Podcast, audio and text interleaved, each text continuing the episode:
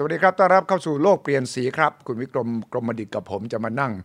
ตั้งวงสนทนาเรื่องราวที่เกิดขึ้นทั้งโลกและในประเทศไทยโดยเฉพาะที่โยงกับประเทศไทยที่คนไทยต้องทำความเข้าใจเพราะว่าโลกทุกวันนี้มันเปลี่ยนแปลงไปไม่ใช่เพียงแต่รวดเร็วนะครับแต่ว่ารุนแรงด้วย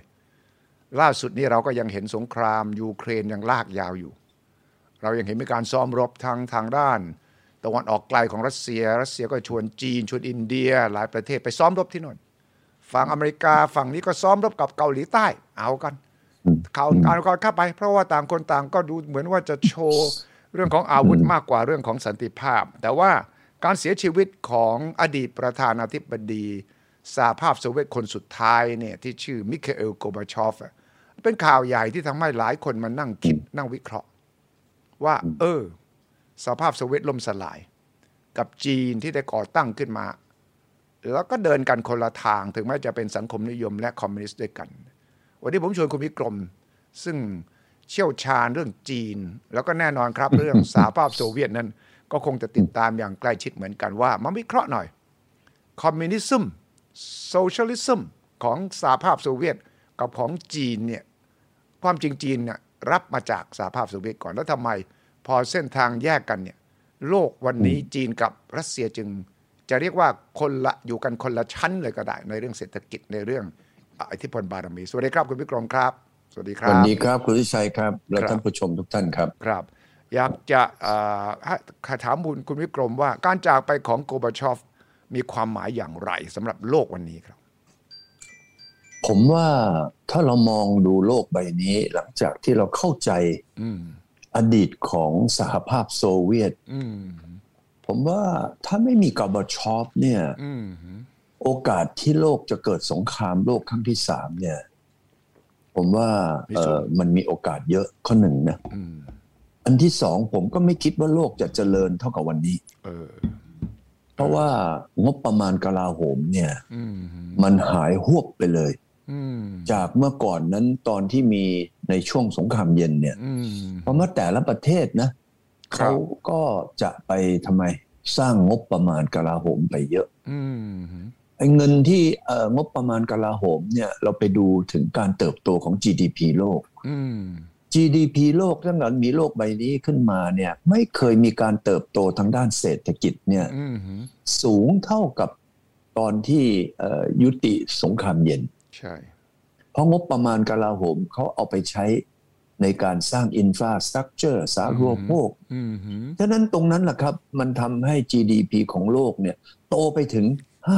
5% ไม่เคยเลยที่มีโลกใบนี้เศรษฐกิจที่ตั้งแต่มีน้ำมันมาอะไรต่ออะไรโลกเราไม่เคยโตขนาดนั้นเพราะว่าทำไมหนึ่งงบประมาณโยกไปใช้ในเรื่องของการพัฒนาประเทศสองคนสบายใจคุณวิชัยไม่กลัวเหมือนเมื่อก่อนฉะนั้นเวลาสบายใจก็มั่นใจที่จะไปลงทุนฉะนั้นผมมองว่าในสิ่งที่กอร์บาชอฟได้ทำขึ้นมานั้นนะคือเป็นผลประโยชน์ต่อโลกและถ้าเกิดว่าไม่มีกอร์บาชอฟเนี่ยโอกาสที่จะเกิดความขัดแย้งมันสูงมากเอ้าเราดูที่เรื่องคิวบาดีกว่าครับวันนั้นเกือบจะเกิดสงครามโลกครั้งที่3แล้วใช่ไหมตอนนั้นรัสเซียเอาขีปนาวุธไปไว้ที่คิวบาและอเมริกาก็เอาขีปนาวุธไปไว้ที่ตุรกีวันนั้นเนี่ยอเมริกาไม่รู้สึกอะไรตอนเอาไปไว้ที่ตุรกีแต่พอรัสเซียเอามาไว้ที่คิวบาปั๊บเนี่ยอเมริกาโอ้โหเป็นเรื่องเลยผมยังจำได้เลยว่าตอนนั้นเนี่ยโอ้โหเรียกว่าพร้อมที่จะประกาศสงครามโลกกันละใช่ไหมใช่ไหมอันนั้นรุนแรงไหมอันนั้นน่ากลัวไหมเอ่ยน่ากลัวมากใช่ไหมฮะแต่กอร์บาชอฟมาทำในสิ่งที่บอกว่าเปลี่ยนจากหน้ามือเป็นหลังมือผมถามคุณวิชัยตั้งแต่รู้จักคนอเมริกันมีคนอเมริกันสักกี่คนที่feel comfortable กับคนรัสเซียมีน้อยมากมีไหมน้อยมากใช่ไหมน้อยมากแล้วคุณวิชัยเคยมีเพื่อนเป็นรัสเซียที่เขา feel comfortable กับคนอเมริกันไหมเอ่ยมีน้อยมากผมมีเพื่อนเป็นรัสเซียหลายคนนะอดีตทูตรัสเซียประจำกรุงเทพก็มีนักข่าวก็มีนะครับแล้วก็นักแม้กระทั่งผู้นำในระดับใกล้ๆกับปูตินก็เคยสัมภาษณ์มาแต่ว่าเขาก็รู้สึกสงสัยระแวงอเมริกาตลอดใช่ ใช่แต่ทำไมเรื่องของอย่างกับกอร์บาชอฟที่ไปจับมือกับรีแกนเนี่ยทำไมทำได้ยังไงมันเริ่มจากทางอันแรกก่อนก็คือก่อนนั้นเขาจับกับนางสิงห์เหล็กใช่ไหมเห็นไหมฮะของอังกฤษอะมาร์กาเร็ตแทชเชอร์มาร์กาเร็ตเนี่ยได้ดีนะฟังทางกบชอบคุยเนี่ยเขาก็รู้สึกดีทัชเชอร์เนี่ยกับลีแกนเนี่ยเขาสนิทสนมกันมากนะขี่ม้าคุยกันสมัยหนุ่มๆนะคราวนี้สิ่งที่ได้มาต่อไปก็คือลีแกนเนี่ยก็ไม่ได้คุยกับกบชอบลีแกนก็เห็นด้วยกบชอบตอนนั้นเนี่ยเห็นว่าถ้าเกิดว่าเขายังพัฒนาสหภาพโซเวียตในระบบเดิมเนี่ยเขาจะรู้สึกว่ายิ่งล้าหลังใช่นะตะวันตกไปเรื่อยเพราะเขาเห็นน่ะเหมือนสมัยก่อนนี่ก็คือปีเตอร์เดอะเกรทอ่ะ320 ปีที่แล้วใช่ปีเตอร์เดอะเกรทเนี่ยเขาก็ไปที่อังกฤษไปที่ยุโรปไปเป็นคนงานในโรงอู่ต่อเรือนะแล้วก็เสร็จแล้วเขาเห็นเลยบอกโอ้โหนี่ยุโรปนะเมื่อ300กว่าปีเนี่ยเป็นเจ้าทะเลรัสเซียนี่แย่เลยนะถ้าเจ้าทะเลนี่รัสเซียไม่มีอะไรสักอย่างหนึ่งปีเตอร์เดอะเกรทเนี่ยกลับมาสร้างเซนต์ปีเตอร์เบิร์กกลายเป็น the second largest ของเมืองนะฮะในรัสเซียใช่ไหมฉะนั้นเราก็จะเห็นนะฮะเราก็จะเห็นว่าโอ้คนรัสเซียเนี่ยเป็นนักต่อสู้ฉะนั้นสิ่งที่กบชอปเนี่ยไปเปลี่ยนแปลงอย่างกระทันหันเลยเนี่ยบอกว่าเราตามไม่ทันละถ้าใช้ระบบของคอมมิวนิสต์ฉะนั้นเห็นเลยว่าชาวบ้านเขามีเสรีภาพทุกคนก็สามารถที่จะทำอะไรได้นะในสิ่งที่อยากจะทำแต่ถ้าเกิดว่าเป็นคอมมิวนิสต์ก็เช้าชามเย็นชามใช่ไหมฉะนั้นทางกบชอปก็เห็นว่าอันเนี้ยเขาไปไม่รอดแน่แล้วก็จะล้าหลังแล้วก็จะเป็นเบี้ยล่างของตะวันตกเขาก็เลยตัดสินใจทำปฏิรูปประเทศเขาใช้สองคำ Perestroika กับคำว่า Glasnost Perestroika ก็คือ restructure นี่แหละปรับโครงสร้างเศรษฐกิจ Glasnost ก็คือ openคือมันคำคล้ายๆกับที่เติ้งเสี่ยวผิงใช้กับจีนตอนนั้นคำว่า opening ใช่ไหมของจีนเติ้งเขาก็เหมือนกันเขาใช้คำว่า opening เหมือนกันนี่ใช้คำว่าเปิดประเทศขึ้นหน่อยแต่ฉะนั้นน่าสนใจมากว่าโกบาชอฟเนี่ยพอเสียชีวิตแล้วคนในรัสเซียปัจจุบันจำนวนหนึ่งรวมไปถึงประธานาธิบดีปูตินด้วยนะคืออึดอัดเพราะว่าถือว่ากบาชอฟเป็นคนทำให้สภาพโซเวียตล่มสลายซึ่งศักดิ์ศรีความรู้สึกชาตินิยมเนี่ยของคนรัสเซียจำนวนหนึ่งบอกว่าเฮ้ยไม่ได้การที่กบาชอฟไปคุยกับตะวันตกจะเอารูปแบบตะวันตกมาแล้วก็มีการเปิดเสรีแล้วก็มีการปรับโครงสร้างคล้ายๆกับเอาใจตะวันตกเนี่ยนะจนกระทั่งว่าระบอบคอมมิวนิสต์ของสหภาพโซเวียตอยู่ไม่ได้ต้องแตกสลายกำแพงเบอร์ลินก็พังลงมาสหภาพโซเวียตแยกออกเป็น15ประเทศและขณะเดียวกันในช่วงนั้นเติ้งเสี่ยวผิงก็กำลังจะเปิดประเทศจีนเหมือนกันสองคนนี้เนี่ยมีความคิดแนวทางคล้ายกันแต่ทำไมผลออกมานับถึงวันนี้เนี่ยทำไมเหมือนต่างกันขนาดนั้นทำไมจีนจึงเฟื่องฟูก้าวหน้าและขณะเดียวกันเขาก็เปิดประเทศในแง่เศรษฐกิจแต่เขาก็ไม่เปิดทางด้านการเมืองมีคนวิเคราะห์ว่าโกบาชอฟที่พลาดเนี่ยเพราะว่าไปเปิดการเมืองก่อนมีการเสรีภาพมีการวิพากษ์วิจารณ์แล้วก็คราวนี้มั่วเลยเพราะว่าคอมมิวนิสต์ปกครองอย่างเข้มงวดมาตลอดพอเปิดให้เสรีไม่มีการเซ็นเซอร์ข่าวสารข้อมูลแล้วก็เปิดให้มีการตั้งพรรคการเมืองแข่งขันเนี่ยก็เกิดความยุ่งเหยิงสลับซับซ้อนเศรษฐกิจเปิดก็ไม่ทันเพราะว่าเศรษฐกิจนั้นพอเปิดแล้วมันไม่ได้ผลตามที่ต้องการมันก็เลยทำให้เศรษฐกิจของสหภาพโซเวียตแย่ไปด้วยขณะเดียวกันก็เกิดความยุ่งเหยิงภายในด้วยแต่จีนเนี่ยไปอีกแบบหนึ่งความต่างมันอยู่ตรงไหนครับคุณวิกรมคือที่จริงเนี่ยผมว่ามันมีอดีตไอ้320ปีของปีเตอร์เดอะเกรทอ่ะเป็นโมเดลที่กบชอฟเขาก็ศึกษาประวัติศาสตร์แล้วเขาก็มองว่าไอ้ตรงนั้นเนี่ยมันทำให้เกิดการเปลี่ยนแปลงของสหภาพโซเวียตจากที่ล้าหลังแต่ปีเตอร์เดอะเกรทเนี่ยเขาก็เหมือนกับกอร์บาชอฟอ่ะเห็นไหมเขาเห็นความต่างกันนะ เมื่อ320ปีที่แล้วเนี่ยเขาก็มองว่าเขาอยากจะมาเปลี่ยนแต่ปีเตอร์เดอะเกรทเนี่ยมีความเป็นกษัตริย์ออเดอร์แล้วก็ขนาดผมจำได้ตอนนั้นอ่านเรื่องของปีเตอร์เดอะเกรทเนี่ยเขาเอาไอ้กรรไกรนะซ่อนไว้ในเสื้อคุณวิชัยแล้วก็เสร็จแล้วเขาก็หมั่นไส้ไอ้พวกทางด้านข้าราชการที่อายุไม่เท่าไหร่ก็ทำเป็นไว้หนวดไว้เขาอ่ะ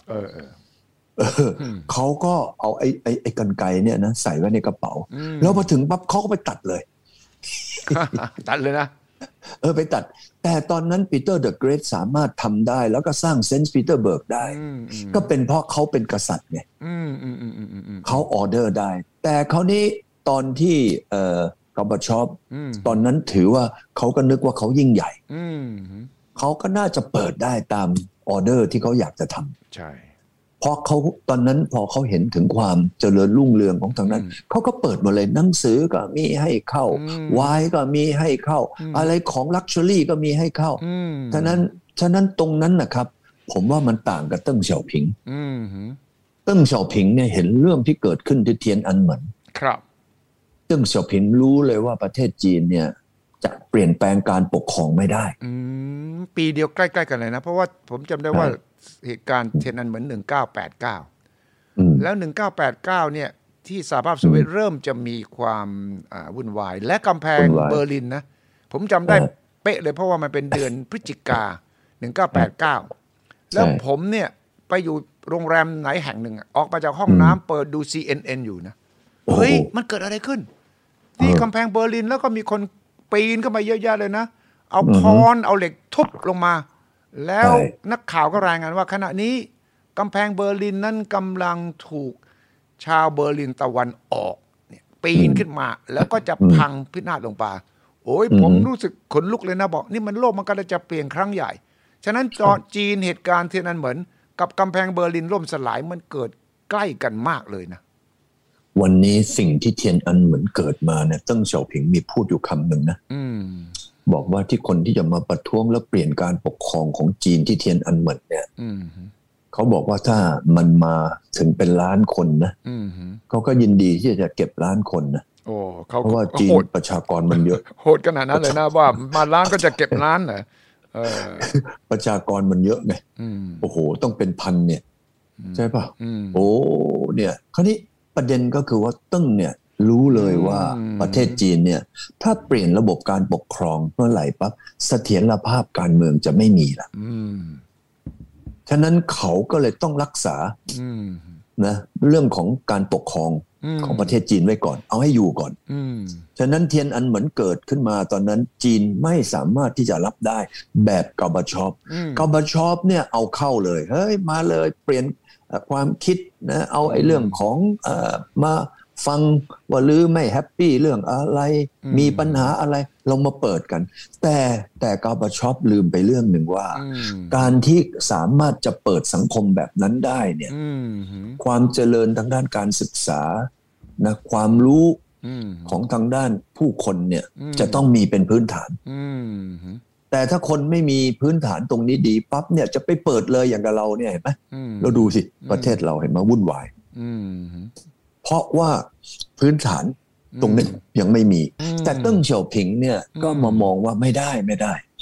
ประเทศจีนคนเยอะประเทศจีนเนี่ยลำดับของความรู้เนี่ยนะโอ้มันต่างกันเยอะประเทศจีนจะต้องมีระบบเป็นระบบคอมมิวนิสต์ควบคุมสร้างเสถียรภาพให้กับประเทศนั่นก็คือความต่างครับนั่นก็คือสิ่งที่เติ้งควบคุมประเทศจีนได้อย่างที่เหมาคือจุดเด่นของผู้นำจีนในช่วงเหมามาเนี่ยเหมาคือคนที่รวบรวมประเทศจีนให้เป็นปึกแผ่นนะฮะจาก 9.6 ล้านตารางกิโลเมตรของประเทศจีนนี่เป็นพ่อเหมาเนี่ยไปเอามานะในยุคเหมาไปทิเบตไปซินเจียงใช่ไหมแล้วรวมขึ้นมาก็ใหญ่อย่างนี้ก็เป็นปึกแผ่นเติ้งเนี่ยไม่ยอมให้ไอ้ความเป็นปึกแผ่นอันเนี้ยจะได้รับผลกระทบจากทำไมแบบเหมือนกับที่กอร์บาชอฟเป็น15ประเทศเหลือทำไมเหลือไม่กี่ประเทศ14ประเทศไปหมดแล้วจริงๆแล้วจีนกลัวเรื่องนี้มากใช่ไหมเรื่องว่าล่มสลายเหมือนกับสหภาพโซเวียตเดี๋ยวซินเจียงแยกออกไป เดี๋ยวทิเบตแยกออกไปเดี๋ยวฮ่องกงแยกออกไปยูนานแล้วก็แม้กระทั่งไต้หวันนะถ้าหากเกิดการแยกเดี๋ยวไต้หวันก็บอกฉันก็ไปด้วยเนี่ยฉะนั้นจีนกลัวที่สุดก็คือเรื่องของการที่จะมีการล่มสลายของสาธารณรัฐประชาชนจีนใช่ไหมใช่ฉะนั้นคนที่เขาคอมเพลนกาบาชอฟเนี่ยก็คือนั่นแหละคือคำว่าล่มสลายเพราะกาบาชอฟเนี่ยเขาจิตใจเขาคิดอยู่ตอนนั้นไงทำแบบปีเตอร์เดอะเกรทเห็นไหมฮะว่าอันนี้มันดีกว่านะทำไมทุกคนไม่ออกมามีสิทธิเสรีภาพในการแสดงของความคิดล่ะเราจะได้เจริญแบบยุโรปไงตึ้งไม่ใช่ตึ้งเนี่ยเขาก็ไปทำงานนะทำงานขายแรงงานอยู่ที่ฝรั่งเศสแล้วก็ไปเรียนที่ฝรั่งเศสตึ้งเนี่ยเห็นว่าโอ้ยุโรปมันเจริญแต่ไอความเจริญตรงนั้นจะทำประเทศจีนให้เจริญได้ต้องทำให้จีนเป็นปึกแผ่นต้องทำให้จีนมั่นคงแล้วก็เอาเรื่องเศรษฐกิจเปิดเสรีเศรษฐกิจนี่หรือขยันใช่ไหมคุณสุทธิชัยอยากจะทำธุรกิจคุณสุทธิชัยไปทำอยากจะทำอะไรก็ไปทำแต่ต้องให้ถูกต้องตามกฎหมายแต่ต้องอยู่ภายใต้ระบบของคอมมิวนิสต์นั่นแหละคือสิ่งที่กาบาชอฟมองข้ามไปนะฉะนั้นถ้าเกิดเสถียรภาพของประเทศดีคุณสุทธิชัยดูสิประเทศเราเสถียรภาพถ้าดีอย่างกับเวียดนามทำไมเวียดนามเขาทำไมคนไปลงทุนตั้งเยอะตั้งแยะเพราะว่าประท้วงไม่มีนะฝ่ายค้านไม่มีแล้วก็เสถียรภาพมั่นคงจีนก็เช่นกันทีแรกๆจีนเนี่ยคนก็ไม่กล้าเข้าไปนะครับแต่ตึ้งเขาบอกว่าเอางี้ดีกว่าเอาเซินเจิ้นเป็นที่ทดลองก่อนจีนก็ไม่มีตังค์จีนก็เอาเซินเจิ้นเนี่ยเอาไปเลยเอาไปทำเป็นโมเดลเป็นต้นแบบพอเซนเจิ้นทำได้ประสบความสำเร็จดีเขาก็เอาที่ทำไมตลอดชายฝั่งมหาสมุทรแปซิฟิกก็ทำแบบเซนเจิ้นแล้วก็ชายฝั่งเจริญแล้วก็ค่อยอินแลนด์เข้าไปสู่ตะวันตกเป็นสเต็ปบายสเต็ปแล้วดูสิอย่างกับจีนเขาทำแบบนี้เนี่ยเขาก็เรียกว่าการปกครองแบบคอมมิวนิสต์แต่ธุรกิจธุรกรรมเปิดเสรีเห็นไหมข้อนี้มันก็โตสิเห็นไหมว่าจีนเนี่ยภายในเมื่อก่อนที่เขาจะเปิดเนี่ยจีนเนี่ยรายได้ต่อหัวไม่ถึง$200นะเมื่อ30ปีที่แล้ว30ปีให้หลัง GDP จีนถัวเฉลี่ยโต 9% ตอนนี้กลายเป็นรายได้ต่อหัวคนละ$10,000ขึ้นไปฉะนั้นจีนก็มีเงินทุนสำรองเยอะมากประสบความสำเร็จอย่างนี้แต่รัสเซียล่ะรัสเซียไม่ได้เลยเพราะว่ามันเกิดทำไมทะเลาะกันแล้วพอทะเลาะกันเนี่ยสิ่งที่ล่มสลายก็คืออาวุธที่ลงทุนสร้างขึ้นมาเมื่อก่อนนี่ตั้ง 30-40% ของ GDP นี่ทุ่มไปอยู่ที่อาวุธหมดอ่ะกลายเป็นปล่อยให้มันขึ้นสนิมรถถังเครื่องบินเรือดำน้ำเห็นไหมฮะปล่อยเจ๊งหมดเลยฉะนั้นบูตินเนี่ยเขาก็เลยบอกว่ากาบาชอฟเนี่ยเป็นคนที่ทำให้นะรัสเซียเนี่ยล่มสลายก็เป็นเพราะทำไมคนรัสเซียเขายอมรับไม่ได้จากไอ้เรื่องของการที่มันการเปิดความคิดมากเกินไปและไอ้คนที่เปิดความคิดมากเกินไปเขาก็ยอมรับไม่ได้กับไอ้การที่เป็นคอมมิวนิสต์ของผู้นำบางคนที่ใจแคบไปมันก็ทะเลาะกันเนี่ยทะเลาะกันจำได้ตอนที่เขาเกิดทะเลาะกันอย่างเงี้ยนะฮะเยลซินใช่ไหมฮะตอนนั้นเข้ามาละบอริสเยลซินก็มาซึ่งเป็นช่วงเปลี่ยนแปลงจากกอร์บาชอฟมาเป็นเยลซินก่อนที่มาถึงปูตินนี่แหละใช่คือผมยังเห็นได้เลยว่าตอนนั้นเป็นช่วงที่เขาสับสนวุ่นวายมากที่สุดเลยก็เพราะว่าเสถียรภาพในบ้านเมืองไม่มีกอร์บาชอฟบอกว่าอีก14ประเทศนะที่อยู่ในนั้นน่ะหรือก็ไปโหวตนะหรือจะจอยไม่จอยร่วมไม่ร่วมอะไรหรือฟรีดอมกอร์บาชอฟเป็นคนที่เปิดทุกอย่างโดยเอาแบบโลกเสรีมาก็เหมือนกับยุโรปไงยุโรปเนี่ยตอนนี้มีแบบลักษณะแบบนั้นก็เปิดขึ้นมาให้ทุกคนเนี่ยบริหารตัวเองแล้วก็มาขึ้นแบบอเมริกาคิดแบบนั้นแต่ทำไม่รอดเพราะว่าเกิดความขัดแย้งเล็กวาเลนซ่าจำได้ไหมทางโปแลนด์เป็นคนแรกเลยที่คิกออฟนะ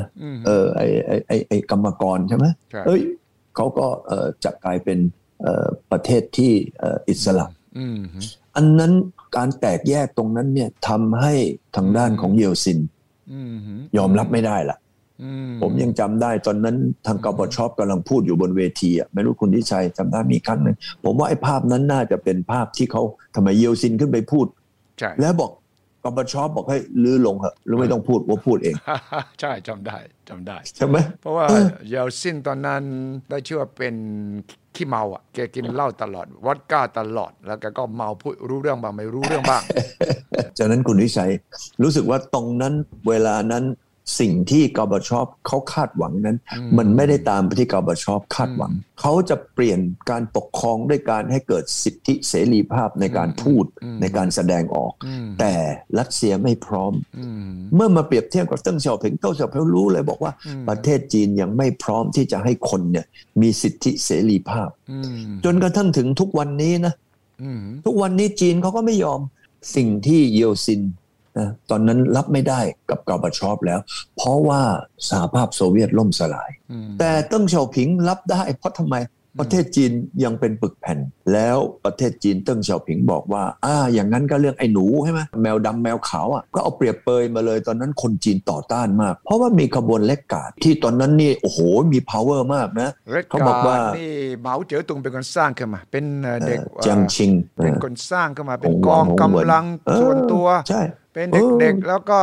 เหมากับเจียงชิงภรรยาก็ปลุกระดมพวกนี้ให้จัดการกับศัตรูของเหมาไปบุกที่บ้านไปค้นบ้านไปโอ้เยอะแยะเลยนั่นแหละตึ้งอ่ะก็วิดอ่ะตึ้งเนี่ยเขาบอกว่าแมวเก้าชีวิตนะคราวนี้ตรงนั้นเนี่ยครับตึ้งรู้เลยว่าไม่ได้อ่ะเพราะอีก็เป็นแมวมาตั้งเก้าชีวิตแล้วก็โดนมาสารพัดนะถูกตืบมาหลายครั้งตึ้งนี่ก็รู้เลยว่าเอ้ยอัวจะต้องคุมให้อยู่ก่อนแล้วถ้าวันนี้นะว่าเอาเศรษฐกิจเข้ามาแล้วเศรษฐกิจเข้ามาเนี่ยไม่ให้เข้าที่อื่นนอกจากที่เซินเจิ้นคือทดลองก่อนภาษาปัจจุบันเรียกแซนด์บ็อกซ์ก่อนทดลองก่อนใช่ไหมทดลองเอาเซินเจิ้นเนี่ยลองดูซิว่าเอาระบบการตลาดจากข้างนอกเขาไม่ยอมใช้คำว่าระบบโลกเสรีหรือทุนนิยมนะเขาบอกเป็นการตลาดแบบสังคมนิยมแบบมีอัตลักษณ์แบบจีนใช่ไหมคราวนี้ตึ้งเขาก็บอกว่าเอ้ยมันใกล้ฮ่องกงแล้วไอ้หมู่บ้านประมงเนี่ยตรงเนี้ยมาทำนะปี89เสร็จแล้วก็เกิดตรงไอ้ตรงนี้ขึ้นมาเขาก็เป็นสเต็ปเห็นไหมคุณทิชัยหนึ่งคุมเรื่องการเมืองการปกครองให้มีเสถียรภาพสองเป็นขั้นเป็นตอนเอากระจุกหนึ่งเล็กๆที่เซินเจิ้นเพราะติดกับฮ่องกงสามอันนี้พอทำอะไรสำเร็จปั๊บค่อยๆเลื้อยไปแต่ละเมืองเห็นไหมอันนี้เป็นขั้นเป็นตอนแต่กบฏชอบนี้เล่นทีเดียวตุ้มตรงนี้ก็คือความต่างดังนั้นชวนคุณวิกรมคุยวันนี้ให้เห็นว่าการเสียชีวิตของกบฏชอบผู้นำคนสุดท้ายของสหภาพโซเวียตเนี่ยมันมีบทเรียนอะไรบ้างจากประวัติศาสตร์และให้เปรียบเทียบดูว่าเส้นทางของจีนกับสหภาพโซเวียตจากวันนั้นถึงวันนี้ที่เราเห็นเติ้งเสี่ยวผิงนั่งคุยกับกอร์บาชอฟเขาคนรุ่นเดียวกันเนี่ยแล้วต่างคนต่างก็คิดคล้ายๆกันว่าต้องปฏิรูปเศรษฐกิจว่ะไม่งั้นเราไปไม่ไหวว่ะตะวันตกไปตะวันตกเขานำหน้าเราเยอะเลยฉะนั้นทั้งสองคนก็ดูแล้วบอกว่าเราต้องเปลี่ยนแปลงแต่เติ้งเขาเปลี่ยนแปลงแบบค่อยทำค่อยไปแล้วเขาก็บอกว่าเขาจะไม่ทำแบบสหภาพโซเวียตคือจะไม่เปิดทีเดียวเปิดหน้าต่างเปิดประตูทุกบานหมดเลยเนี่ยนะจะค่อยๆเปิดแล้วก็จะไม่เปิดบางบานด้วยหน้าต่างบางบานที่อาจจะนำมาซึ่งความไร้เสถียรภาพเนี่ยเขาก็จะไม่ทำส่วนของกบฏชอบนั้นเปิดเต็มที่ก็เลยเจ๊งเลยถือว่าล่มสลายไปเลยก็จนกระทั่งกลายเป็นทุกวันนี้ในรัสเซียก็มีความเห็นต่างกันเกี่ยวกับเรื่องโกบาชอฟว่าเป็นมรดกการเมืองที่สมควรจะชื่นชมหรือว่าควรที่จะเป็นบทเรียนอันชอกช้ำปูตินเคยพูดนะว่าตอนนั้นน่ะตอนกำแพงเบอร์ลินล่มสลายเขาอยู่ที่ Dresden นะก็อยู่ที่เยอรมันตะวันออกเขาเป็น KGB เขาบอกเขาเจ็บปวดมากที่รู้เห็นประเทศเขาพังสลายต่อหน้าต่อตาอย่างนี้ฉะนั้นวันนี้ก็เลยให้คุณวิกรมมาช่วยวิเคราะห์ให้เราฟังก็ได้เห็นภาพชัดเจนได้ศึกษาได้เรียนรู้แล้วก็ต้องระมัดระวังว่าระวังเถอะมันจะมีสงครามใหญ่เกิดขึ้นระหว่างยักษ์ใหญ่ ที่มองประวัติศาสตร์มองปัจจุบันแล้วก็ต้องมองอนาคตอันไกลนี้ด้วยนะครับต้องขอบคุณคุณวิกรมมากครับวันนี้สำหรับโลกเปลี่ยนสีมีเรื่องสนุกสนุกได้ความรู้และชวนให้เราคิดวิเคราะห์ได้รอบด้านครบทุกมิติจริงๆครับวันนี้ขอบคุณครับสวัสดีครับคุณครับสวัสดีครับคุณวิชัยครับ